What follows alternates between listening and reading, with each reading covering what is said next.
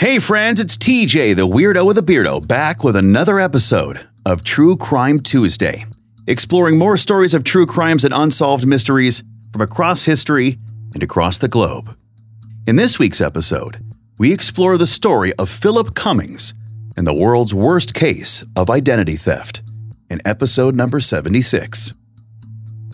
Philip A. Cummings was a computer science technician who immigrated to the United States from England and in 1999 he took a job at the Teledata Communications Company in Bayshore, New York, on Long Island. Teledata made hardware and software that serviced the financial industry, making it easier for banks and other organizations to perform routine credit checks, gathering data from the three main credit reporting agencies Equifax, Experian, and TransUnion.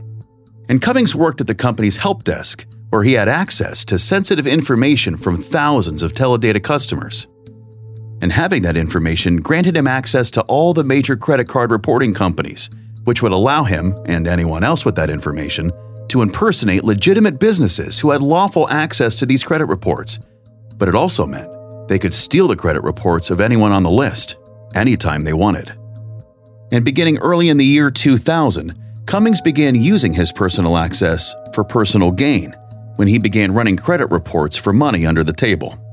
Philip got connected with nearly 20 different people who were willing to pay upwards of $60 per credit report. And these people would then sell the stolen information to someone else who was free with it to basically do whatever they wanted. And it's said that Cummings received nearly $60 for each one of these tens of thousands of credit reports he ran using stolen credentials, which he then split the money with several accomplices.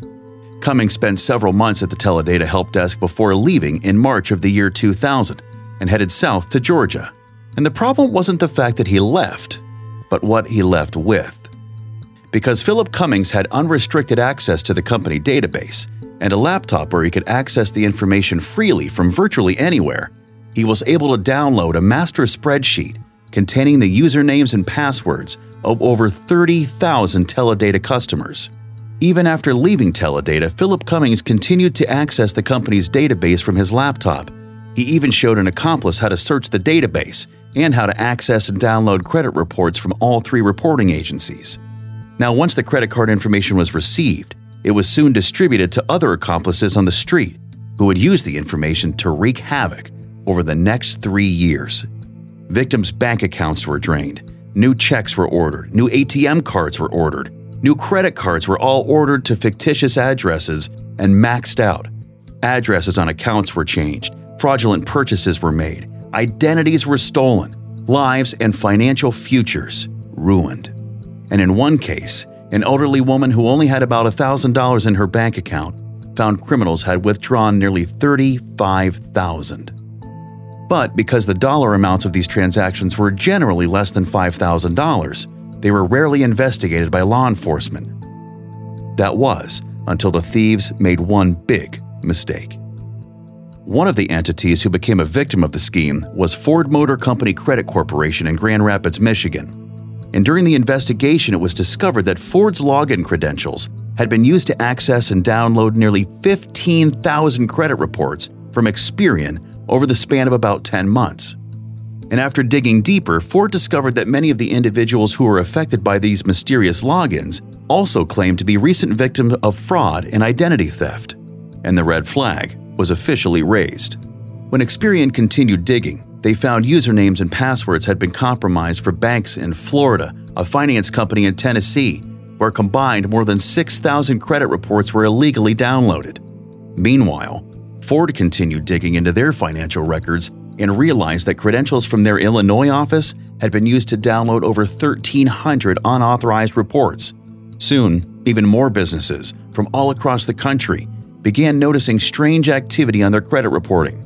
Washington Mutual Finance in Florida, Dollar Bank in Cleveland, Ohio, Sarah Bush Lincoln Health Center in Illinois, the Personal Finance Company in Frankfort, Indiana, the Medical Bureau in Clearwater, Florida, Vintage Apartments in Houston, Texas, and Community Bank of Chaska and Chaska, Minnesota, just to name a few. In total, the number of victims rose to nearly 30,000, and dozens of companies whose usernames and passwords were compromised all were Teledata Communications customers, including Ford Motor Company, whose login credentials were used to steal the identities of over 13,000 people over the course of several years. Soon, federal agencies, including the FBI, Secret Service, and the U.S. Postal Inspection Service, began investigating these fraudulent reports after several major credit card companies started to discover thousands of credit reports being unlawfully downloaded without permission. And it didn't take long before authorities eventually tracked down the source of the credit report access to Teledata Communications on Long Island, where they narrowed down the search to Philip Cummings. Now, by the time they caught up with Philip, he'd moved from Long Island to Cartersville, Georgia, and was suffering from a myriad of health problems. By the time Cummings was indicted and finally appeared in court, he was on an oxygen tank, claiming he needed a heart transplant. Authorities also arrested two accomplices, Linus Baptiste and Hakim Muhammad. Baptiste was arrested October 29, 2002, charged with wire fraud, where authorities traced cell phone numbers back to Baptiste's apartment where they also found a laptop and documents with Philip Cummings' names on them. Also, Hakeem Mohammed was charged with mail fraud after changing addresses on credit card applications to open up lines of credit on unsuspecting victims, including four of the reports run through Ford Motor Company.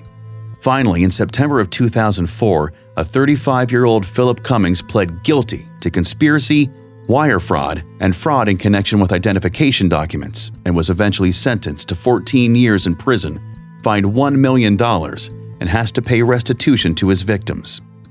In total, Cummings, Baptiste, and Muhammad, along with nearly 20 other accomplices, managed to steal nearly 33,000 different credit reports, causing somewhere between 50 and 100 million dollars in financial loss. Even Judge George Daniels, who presided over the case, said the dollars and the number of individuals and the personal suffering and the consequences for these individual victims is almost unimaginable. The federal government even claims it was the largest case of identity theft the United States has ever seen.